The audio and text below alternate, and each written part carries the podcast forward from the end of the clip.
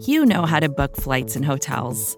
All you're missing is a tool to help you plan that unbelievable travel experience. That's why you need Viator. Book guided tours, excursions, and more in one place. There are over 300,000 travel experiences to choose from, so you can find something for everyone. And Viator offers free cancellation and 24 7 customer support for worry free travel. Download the Viator app now and use code Viator10 for 10% off your first booking in the app. Find travel experiences for you. Do more with Viator.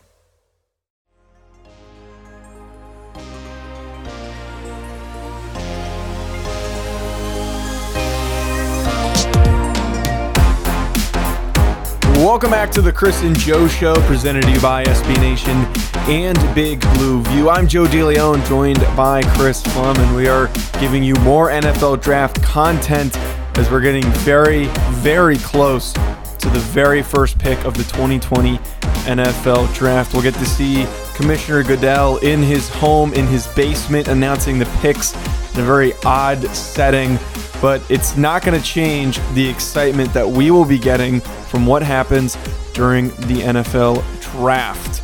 Today's episode, we're going to be talking about guys that could slide into the early second round range where the Giants will be picking with their second round pick, as well as various scenarios for the Giants, depending on who they take with the fourth overall pick, how things affect them if they take certain guys, what does that mean that they'll be looking at early on in the second and how things can really shape out? So, Chris, in terms of guys that can slide into this early second round, there's a ton of really talented first round graded players that could slip a little bit because there's these late risers that are shooting up draft boards that might not really have that first round talent or first round grade, but because of necessity or just even the slightest thing of, of good interviews, those guys can surpass others and very good players can be found at this point in time. So Chris, I think that one of the bigger groups that seems might be sliding is the is the linebacker group. Now, it, probably won't be that many of them, but someone like Patrick Queen or Kenneth Murray could still be on the board very early. Yeah, it, it seems like with Queen, Murray also throws Zach Baun into the mix there. I wouldn't be surprised to see any of them come off the board starting, I don't know, maybe somewhere around 20th overall. But I also wouldn't be surprised to see them sitting there for the Giants at, at 36th overall. You know, it kind of seems it works out every year that we have uh, about 15 really solid first round grades on players. And then there's probably a group of about 40 players every year it happens that basically get first dash second round grades, just guys where it really depends on what team is picking where. They're all kind of lumped together and they could be first rounders, they could be early second rounders. And there isn't a whole lot of difference between the value in those places. And that I think is where you start to see guys have their their draft stock be really fluid where you all of a sudden have a guy you never expected to be there at the top of the second round, or you have a guy you just were not expecting get drafted at the bottom of the first round. And I think that can be a spot to get really good value where you could get a Patrick Queen or a Kenneth Murray who could be your who could be your starting inside linebacker for 10 years. You could get Zach Baun, who could be just a great Swiss Army knife for your defense or maybe even Jeremy Chinn, who could be a, a poor man's version of Isaiah Simmons, or Grant Delpit, who, if you are getting the 2018 version of Delpit, you might be getting a top five caliber player back at 36th. The other thing that makes the early part of the second round really interesting and also advantageous for the Giants for having a high pick is we've seen in the past teams that are really desperate to fill a need that once their guy that they want to gets taken, they will straight up reach for a player. We saw that happen with the Houston Texans when they took Tytus Howard. He had a pretty decent season, but still went a lot higher than most people expected. You pointed out Jeremy Chinn, who has been a, a bit more talked about lately as a late first round prospect. He could still be available early on in the second. He could be available the whole second round, making him in play for that Giants pick. But the other thing that I just kind of thought of here is that there's a possibility someone like Grant Delpit, who is extremely talented, who did not get to fully benefit from having a pro day, getting to meet with general managers and coaches and, and scouts in person and having those in-person visits that something like that is just enough to to slowly slide him down draft boards just a little bit to the point where he could be available early on in the second round. It's kind of like with, not for the same reasons, but it's kind of like with what happened with Landon Collins a few years ago, that he seemed like he was going to be a late first round prospect, even a mid first round prospect. Ends up going with the first pick in the second round as the Giants traded up to make a move and go grab him. So it seems like Delpit it probably not a ton of likelihood of it happening, but it seems like Delpit could find his way sliding just a, a, hair enough to put him in that early second round opportunity. Yeah, that's kind of what we're seeing happening on the Big Blue View community mock draft. Is time and again, I keep suggesting, Dad, you know, we we really should have Grant Delpit in in our top five players available, and time and again, the votes just keep going elsewhere. So something like that, where teams look at him as like, oh, that's a good player, but we need a, a player at position X. You know, what we need a lineman, we need an edge player, we need a, a receiver, and you know he just keeps being the bridesmaid and keeps slow, slowly falling back pick by pick. That's something that you could really see happening, especially as the value of safeties seems to be very fluid in recent years sometimes you see teams almost not value them, value them at all. But then there are other years you see teams, you know, really show a lot of interest in adding a safety. So Delpit and Chinn, with his versatility and coming from a small school, those are going to be two guys that are ve- going to be very interesting to watch. And honestly, I'll be I'll be rooting for a, a slide from Delpit because if he's on the board at that first pick in the second round, I would be completely content with a trade up like they did a few years ago to get Landon Collins in getting an extremely talented guy like Grant Delpit. Another player that seems like there's a slight chance he could also slide, if not a greater chance than some of these other players that we mentioned, is Yetur Gross Matos, edge rusher from Penn State it just seems like with the way things are shaping out with other position groups, that Gross Matos could have enough of a slide out of that first round being an early second round prospect. Now he's he's talented enough to go in the first round, but with like I said, various other position groups being of a need and being pushed up to the priority in the first round, he seems like a guy because of his position and also where he's at. He could he could slide his way out. And maybe another edge rusher slash defensive lineman that falls into this possible sliding situation is also AJ Epenesa. They play positions that generally have a high value for teams. You, know, you see it in the contracts handed out at free agency. Guys who can rush the passers, specifically off of the edge, are valuable. Always have been, pretty much always will be. And particularly Gross Matos, he has really rare measurables, he is pretty much the archetype for a, especially 4 3 edge player. Yeah, Epenesa, he doesn't have the athleticism we thought he did, but for a 3 4 team, he is going to carry a lot of value. But you also see those guys kind of slowly sliding back. Now, I don't know if that is because of you know, just the perception of them kind of around the draft media at large, or if it's just the depth of the offensive tackle and wide receiver classes where there are just so many good players that you kind of can't justify putting them behind guys like Epenesa and Gross Matos. They might slide through no fault of their own, just that there are a lot of good players at other positions. Speaking of other good players at other positions, how about a position group that has a lot of good players at it specifically? That being the receiver group. It seems like there's going to be some really talented dudes that are first round prospects that are going to end up going in the second, the third, the fourth round, like we've talked about numerous times.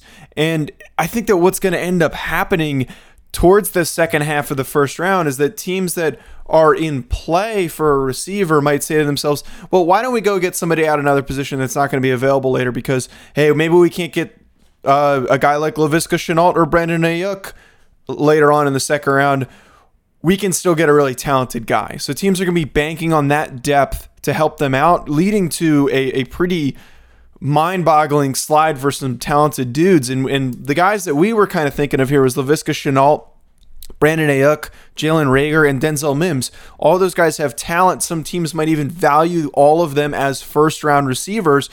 But because of how things are really shaped out with this this extremely deep receiver class, it's gonna it could hurt some of them. Yeah, and you just take those four players and add either Jerry Jeudy, CeeDee Lamb, or Henry Ruggs, just any one of those three, and you have what would be a good top five pretty much any other year. And this is kind of the bottom part of the top 10. We keep saying it, we say it almost every show. The depth of, of the talent in this receiver class is just ridiculous. I'm almost afraid to bring the position up because I know we could go on for a half hour about them. but just suffice to say, there will be very good receivers available when the Giants draft in, at the top of the second. The thing I think that makes it a little bit interesting is we can't say whether or not there will be these receivers there at the bottom of the third when they come back around again, or say when the Giants pick comes back around again. I think we do have to keep an eye on the possibility that there are 20 receivers taken in the first 50 or 60 picks, or maybe even 20 taken in the, in the first 70 picks.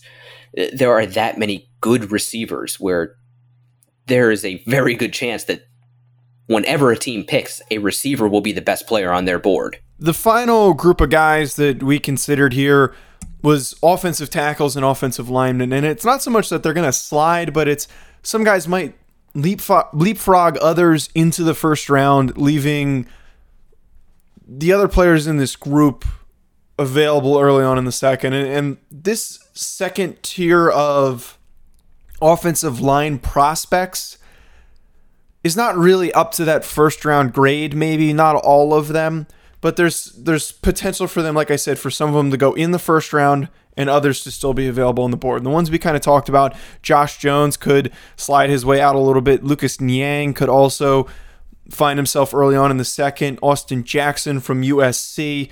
And then the one that we were talking about before the show is Isaiah Wilson. It seems like there is a, a ton of steam for Isaiah Wilson to continue to move up. And maybe he doesn't move up into the first round like some people are projecting he could go very, very early on in the second round, despite him not really having that much support early on. And I'm specifically referencing Isaiah Wilson's uh, draft stock to what I heard Daniel Jeremiah talk about during Move the Sticks and, and on his podcast, saying that there's a lot of people that think that Isaiah Wilson could be a late first round prospect um, and even a very off chance that maybe he goes before Andrew Thomas, but that's very, very small. But still, besides the point, Wilson could be one of the biggest risers we see in this year's draft.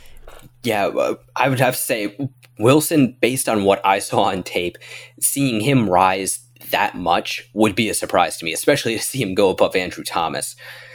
I think there is a good chance of having a player who has starting ability at offensive tackle there for the Giants at 36. Whether it's Josh Jones, Lucas Niang, Austin Jackson. Personally, I like Ezra Cleveland. Uh, he needs more play strength. He needs to spend some time in the weight room, but just athletically, he is a lot like Lane Johnson, and yeah, that's kind of an athletic profile you're you feel comfortable betting on. There will, well, I don't, I shouldn't say there will be guys there because if you think back to the 2013 draft, the Dallas Cowboys traded back to 31st, I believe, targeting Justin Pugh because they were sure he was going to be there. Well, that didn't exactly happen, and we saw a huge run on offensive linemen. So you can't say that there absolutely will be guys there, but it's likely that one of these guys, Jones, Niang, Jackson, Wilson, Cleveland, one of them will likely be there, and maybe even several of them will likely be there for the Giants at the top of the second if they still need to draft an offensive lineman. Next, we're going to discuss possible scenarios for the Giants early on in the second round. Once their pick comes around based on what they do in the first round what could be their counter move? We're going to talk about that next but before we get to it we're going to take a very short commercial break. It seems like right now there's a couple major scenarios that could happen for the Giants with their fourth overall pick. Well, if they do go through, where does that leave them with the second round? What are they going to be doing as their next move in bringing in players to the New York Giants? Well, the first and obvious scenario that we've pitched multiple times and that we keep seeing in mock drafts from experts all over the place from big sources saying the Isaiah Simmons pick at fourth overall. Well, if this happens, where does it leave the Giants early on in the second round? And we talked about the fact that it seems like the best possible move for them is that if they go Isaiah Simmons, that means they're banking on and hoping that there's going to be offensive line options available right at that spot at 36. So that would be one of these tackles we talked about Isaiah Wilson, Josh Jones, Lucas Niang, Austin Jackson. Or does this put them in the spot where they should take a player like Cesar Ruiz if he doesn't get drafted very late in the first round. It seems like offensive line makes the most sense if they take Simmons. Yeah, it really does because unless the Giants feel a lot more strongly about Cameron Fleming than we do, they don't have a starting right tackle. And they even if they do think that Fleming can be a patch on the position, kind of like Mike Remmers was last year. They don't really have a right tackle for the future. They also have some serious questions, I think, at center. You know, obviously we're pulling for John Halapio to get healthy and be able to compete at training camp because he does have a ruptured Achilles and that's not that's not a small injury. But even if Halapio is healthy, the, the Giants need an upgrade there they need a natural starting center. So I don't think they could go wrong between getting a right tackle for the future or getting a starting center. Personally, just based on how we how our position grouping kind of played out, I would look to the right tackle with either uh, Lucas Niang, Isaiah Wilson, Prince Tega Wanogho, you know, one of those guys who can step in and hopefully lock down the right side. If not right away, then definitely starting in year two. But if they happen to come away with Ruiz, I don't think we can really complain about that. Although potentially getting that right tackle and then maybe ha- having a guy like uh, Tyler Biadasz or Lloyd Cushenberry be there at 99th overall, that could be extra ideal. The other scenario that we're really starting to see too is taking an offensive tackle over Isaiah Simmons, taking someone like Tristan Wirfs, Jedrick Wills, maybe even Mekhi Becton with that fourth overall pick. Well, if you're taking a tackle, where does that leave the Giants? Well, the counter measure for them there is that they'd be banking on good defensive talent being available. Someone like Grant Delpit, like we talked about, maybe he slides into a position for the Giants to take him. Maybe one of the linebackers we talked about, Patrick Queen, Kenneth Murray, Zach Baun, one of those guys could very well be on the board. And even edge prospects like Yetur Gross Matos. It, it, seems like there's a lot more chances one of these defensive playmakers falls than an offensive lineman. Though that does kind of seem to be the the two options for the Giants. If they go defense with their first pick, likely Isaiah Simmons, but who knows, Okudah or Young might fall. Probably not, but they might. Then they go offensive line in the second. If the Giants go offensive line in the first, then they pr- almost have to address the defense with their second pick. And you know, just based on uh, looking at draft boards, kind of trying to get a read on guys' draft stock, it does seem like they'll have either linebackers or that maybe second, third tier of edge rushers to choose from. You know, maybe Yetur Gross Matos, maybe Julian Okwara, or maybe a linebacker like Kenneth Murray, Patrick Queen. I think maybe their best hope will be Zach Baun, but I would kind of be surprised particularly surprised if he happens to fall just because of how versatile he is, how good he is, and how many roles he can fill. There is probably the outside chance that they could get Jeremy Chinn or Grant Delpit because the Giants do have that whole free safety, and Chinn can serve a lot of the same roles that an Isaiah Wilson, uh, not Isaiah Wilson, that an Isaiah Simmons, too many Isaiahs, that Isaiah Simmons could if they had picked him in the first round.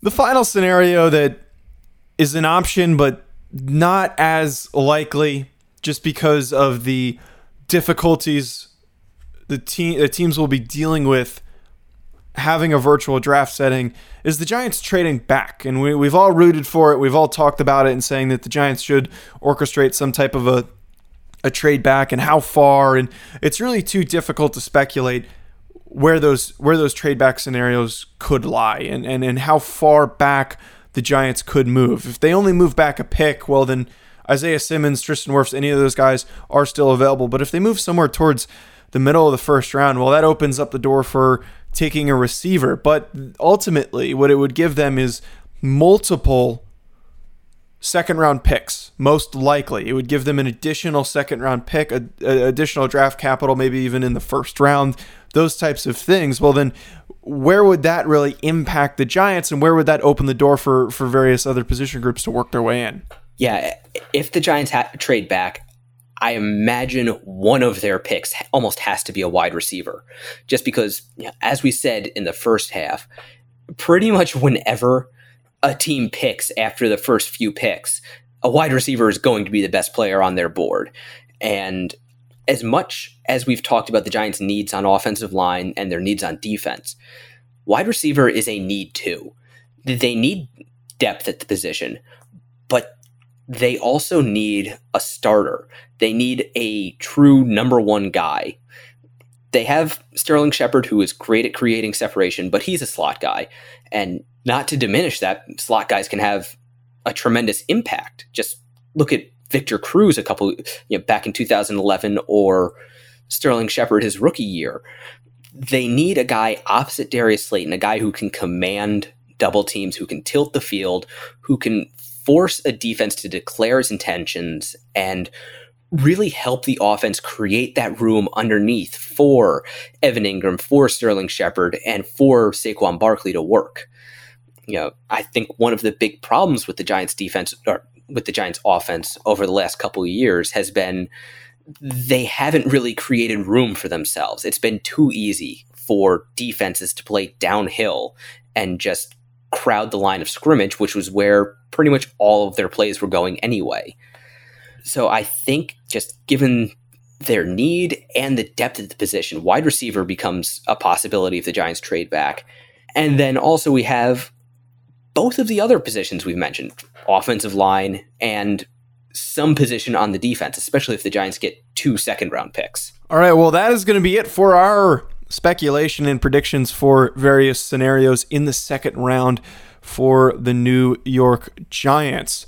We're pretty much a week away here for the NFL draft, and we're getting very, very close. So now's your last chance to get in your NFL draft questions. Send them to us on Twitter at Joe DeLeon or at Raptor MKII. You can also send them into our Facebook page. You can directly DM us on our Instagram page at big underscore blue underscore view. Any other last questions you have, send them on into us. And we have one more mailbag show before the draft. So don't expect us to answer any more questions after that. Make sure you get them in now for the last final mailbag right before the draft. Also, be sure to follow the Big Blue View Twitter at Big Blue View, and also rate and subscribe wherever you are listening to us.